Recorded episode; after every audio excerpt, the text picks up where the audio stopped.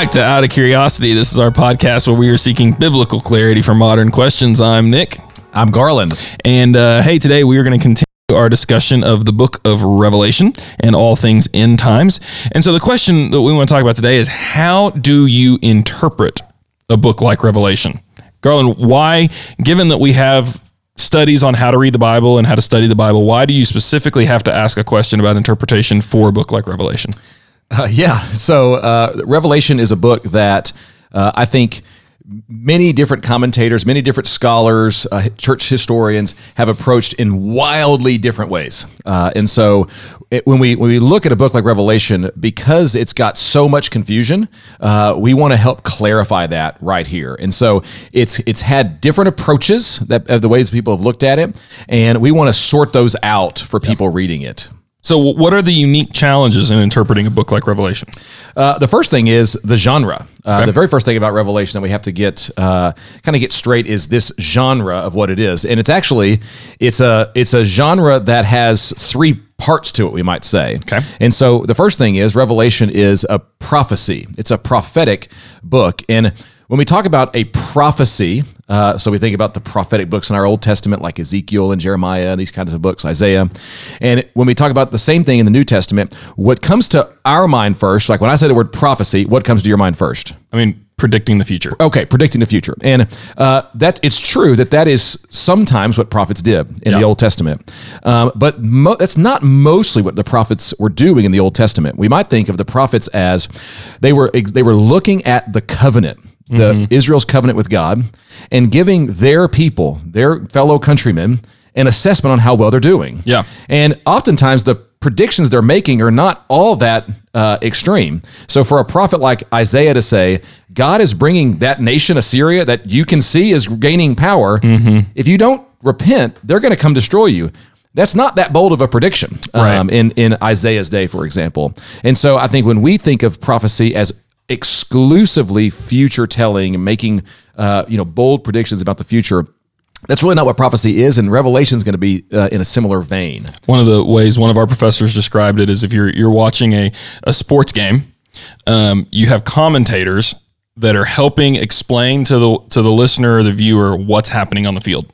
They're giving right. you like explanation and and perspective on everything that's going on in the field. And in many ways, the prophets are giving God's perspective on what's happening on earth and what's happening with Israel. They're yeah. saying, Israel, this is what's happening in the world, and this is how God sees it, and this is why it's happening the way it is. And that's that's a that's a really good analogy uh, of thinking about what prophets do. And Revelation is going to be very similar. Uh, the second thing we have to understand is it's an apocalypse. Okay. So the word apocalypse, what comes to your mind when I say apocalypse? Uh, when I think of apocalypse, I think end of the world, destruction. Yes. You know, helicopters flying over, bombs, nuclear bombs, yeah. all sorts of there or alien invasion kind of yep. thing. Uh, and uh, that's how the English word apocalypse is uh, understood, I guess now. And it's sure. because it's because that's what we assume Revelation is talking about: the right. end of the space time universe, the world kind of blowing up, and the good people getting out of here. Yep. Uh, the the issue with that is the word apocalypse. Uh, do you want to define it yeah. in Greek? Yeah, I mean, it means to to unveil or to reveal to make something known that wasn't known before. That's so much more mild. Yes. end of the world. Than nuclear bombs. Yeah. Right. And so the very first word is uh, in the book of Revelation, it is this is the apocalypse or the revealing. It's a, yeah. it's a good word for it. The revealing of God's perspective on things going on in the world. Yep. And so, in, in that sense, it sounds very much like that same thing you just said for prophecy. Now, in the first century, this kind of genre of an apocalyptic style of literature had become uh, it had become important to those Jews and then early Christians living in what we call the Second Temple period. This is the the time between five, uh, roughly 500 AD 70 AD. This was a, a genre of literature that uh, we might say heavy imagery to mm-hmm. describe earthly events. Now, just as, uh, by way of a definition, I think this is helpful. Uh, this is a, a, scholar named J.J. Uh, uh, Collins writes this that apocalypse is a genre of revelatory literature with a narrative framework in which a revelation or an unveiling is mediated by an otherworldly being to a human recipient, disclosing a transcendent reality which is both temporal It's about time, insofar it, envisage, it, it envisages eschatological salvation, and it's spatial, insofar as it involves another supernatural world. Here's the point. That's Holy very, smokes, that's a very lot. wordy. You like that? You love how s- scholars always use big words when small words would work. Let me give a definition that requires you to find seven other what did I do with this definition? Here's what they're trying to say: uh, an apocalypse is apocalypse is a genre of literature that tells a story Mm-hmm. Right. using symbols to describe earthly things. Yes. That's what they're trying to say. Okay. So very simple. So Revelation is both a prophecy Mm-hmm. and it's an apocalypse. And lastly, and this is the part I think we miss, it's a letter. Okay. Just like Paul wrote letters and we Mm-hmm. read them like Romans or First Thessalonians, Galatians, Revelation is intended to be understood as a letter. How do we know that? Like, where? What's our clues that that's a that it's a letter? Well, right off the bat, we're told these we, we have little letters written to these seven churches. And Right. so this revelation is meant to circulate around the what we call Turkey now, Asia back in the first century. Mm-hmm. It's a apocalyptic prophecy meant to circulate around the churches. so how does that knowledge that it's a letter shape the way we read the book? Uh, what that does is it helps us understand that this is pastoral. It is about it is about the life of the church. It's a call to faithfulness. It's a call to radical obedience, and not necessarily, not exclusively, we might say, some sort of future code that we're going to understand one day looking back on it. And so it was meant to be read and understood by the churches in the author's day, and also we might say churches throughout uh, uh, church history. So whatever approach to interpreting we take, if it's a letter written to these churches, it should be something that those churches could have understood. Yes. that's a, that's a fair assumption to make when we're reading the Revelation. Yes, absolutely. And uh, when we come to the book of Revelation, um, there's lots of debate about how to structure the book. Uh, Mm-hmm. lots of debate about what we do uh, with making sense of the big picture of the book. And uh, if you have a question, you can send it in to us, and we might could talk about that. But what we want to look at now is uh, we'll we'll call them interpretive approaches. I like to think of them as when you read the Revelation, you're going to put a particular set of glasses on, Mm-hmm. and then you're going to read it with those glasses on. And you love wearing your glasses during the season of wearing Yes, I. I've had I've had to go to glasses now, and I don't like them. Uh, I don't like having to acknowledge that my eyes are failing me, and then Mm-hmm. I have to wear a mask, and they fog up, and so and I can't get the contacts to work, so I'm just stuck.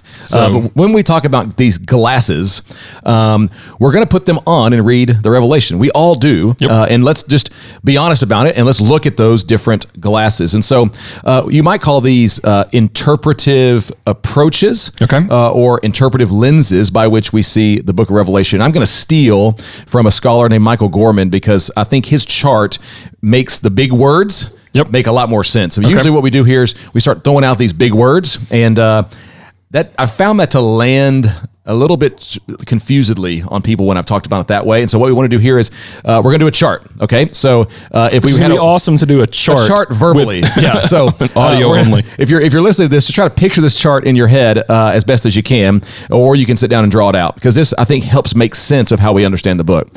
So it's going to be a, a a regular old X Y axis chart, and which one is which is which on the the, the chart? uh, X is horizontal. The, Y is the ladder going up, and Yep. X is the ladder. I don't know why that's the way I remember that. Ladder up and ladder That doesn't help at all. sideways ladder. That's an awesome But I don't. I don't have no way of understanding which one is the Y or the X. It doesn't. I never remember it. So Garland was a poetry major in college. you're darn right I was. Uh, and so don't you forget it. so the the x axis is the horizontal one. Yes. Okay, and the y is the vertical. So um, if we think about the y axis and just mentally put at the top of the y axis past, Okay. the middle the middle the center the center part put present, and the bottom of the y axis put future. Past, I haven't seen this chart, so. I'm Yeah, actually so with listeners visualizing what you're visualize that in your head. Okay, so past, present, future. And then on the x axis, on the left side, Mm-hmm. just in your mind, picture uh, code. Okay. Okay, so the the revelation is a set of code that I'm that has a one to one correspondence. Okay. So this image means this thing. yeah, so the the locusts that take place are a code with a one to one correspondence, and we might find out one day it's Black Hawk helicopters or missiles or something. Okay. so it's it's has a one to one correspondence. It's to be decoded. Got it. On the right side of the x-axis, picture uh, put the word uh, lens or symbol. Okay. Okay, so locust is a symbol that God uses oftentimes in the Bible for Him bringing judgment. Okay. So that that'd be an that'd be the So idea. if I get some spectrums, I get on the y-axis all the way from past to present to future, and on the x-axis I get from one to one encoded to more general symbol. Is that is that the difference here between concrete one to one versus more of a, a big picture symbol? Yes, absolutely. That's per- that's a, that's that's how, a perfect way to understand it.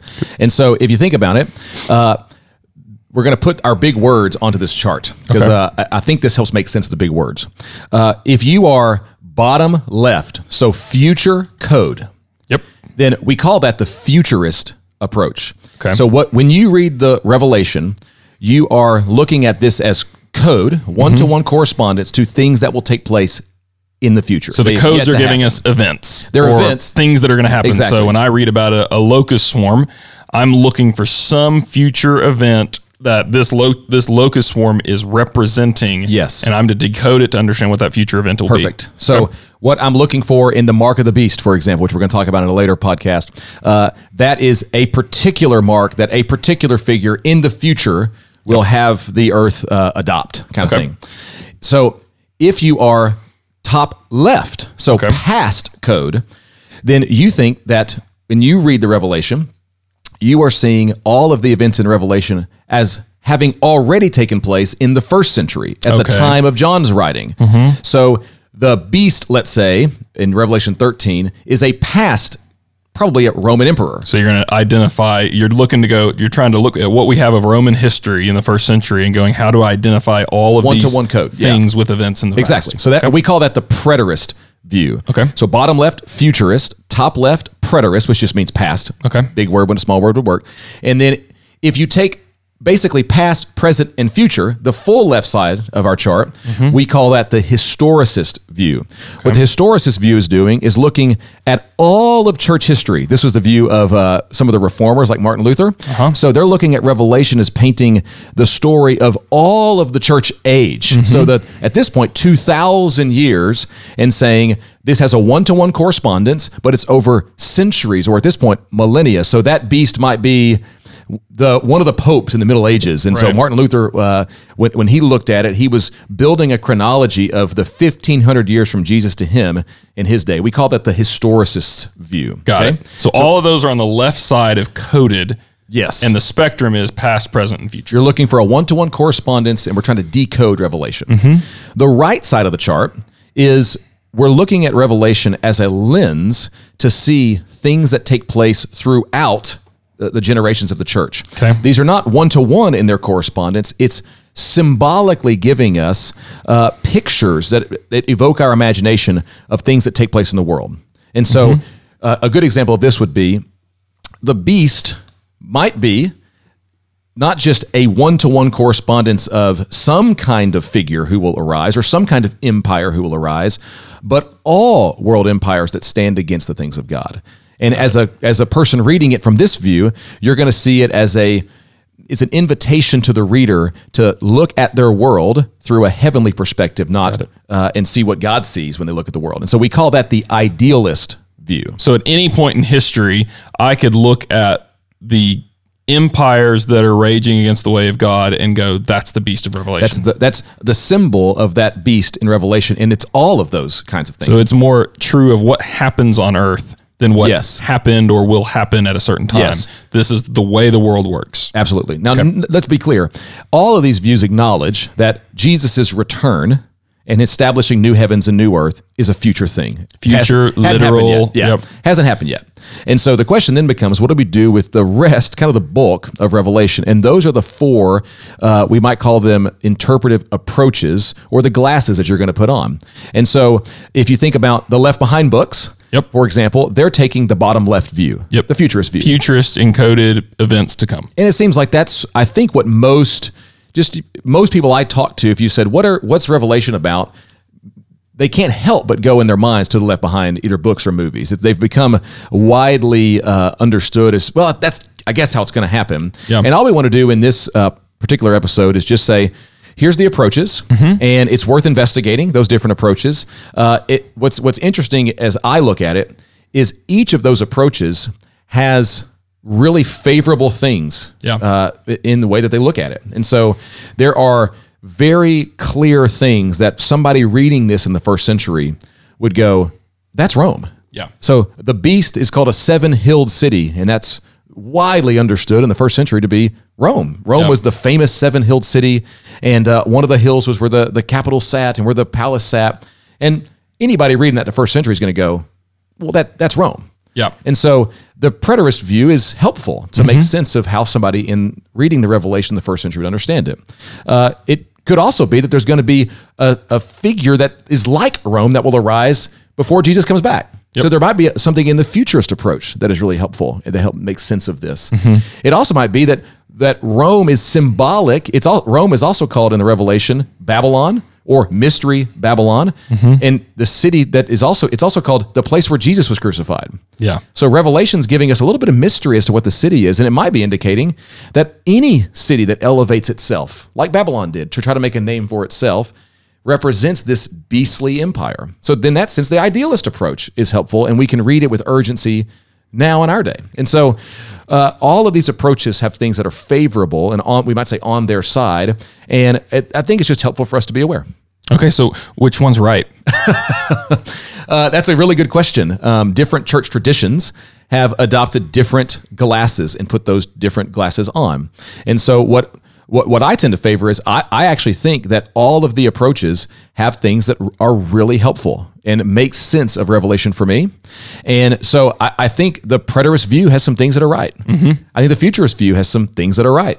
I think the idealist view has some things that are right. And so as we look at the Revelation, uh, I think having new be, being being okay with nuance. I think when we jump into one with one particular set of glasses, thinking that's the the way, that Yeah. can sometimes get us into error. Uh, and so. I'll let the re- I'll let the listener of this go and investigate and uh, and be able to discover which set of glasses they think makes the most sense. But we just want to uh, help people see and be exposed to the different uh, interpretive approaches. Cool. And so as we go forward in this and we ask questions about the mark of the beast and the Antichrist, uh, you're going to be bringing all of those perspectives Absolutely. to help us inform how to answer those questions. We, it, we have to because I think what we tend to do is we automatically jump to one set of glasses, and uh, in the rest of these conversations, we're going to have to have a little bit more nuance than that. Very helpful. Well, we'll continue our study of uh, end times and Revelation, all that stuff in future episodes. Thanks for listening to Out of Curiosity. Thank you for listening to Out of Curiosity as we discussed how do I interpret Revelation. We encourage you to look into this more in Out of Curiosity episode 51. If you want to send in a question or contact us, go to oocuriosity.com and follow us on Instagram at oocuriosity. Be sure to subscribe to keep up with future episodes.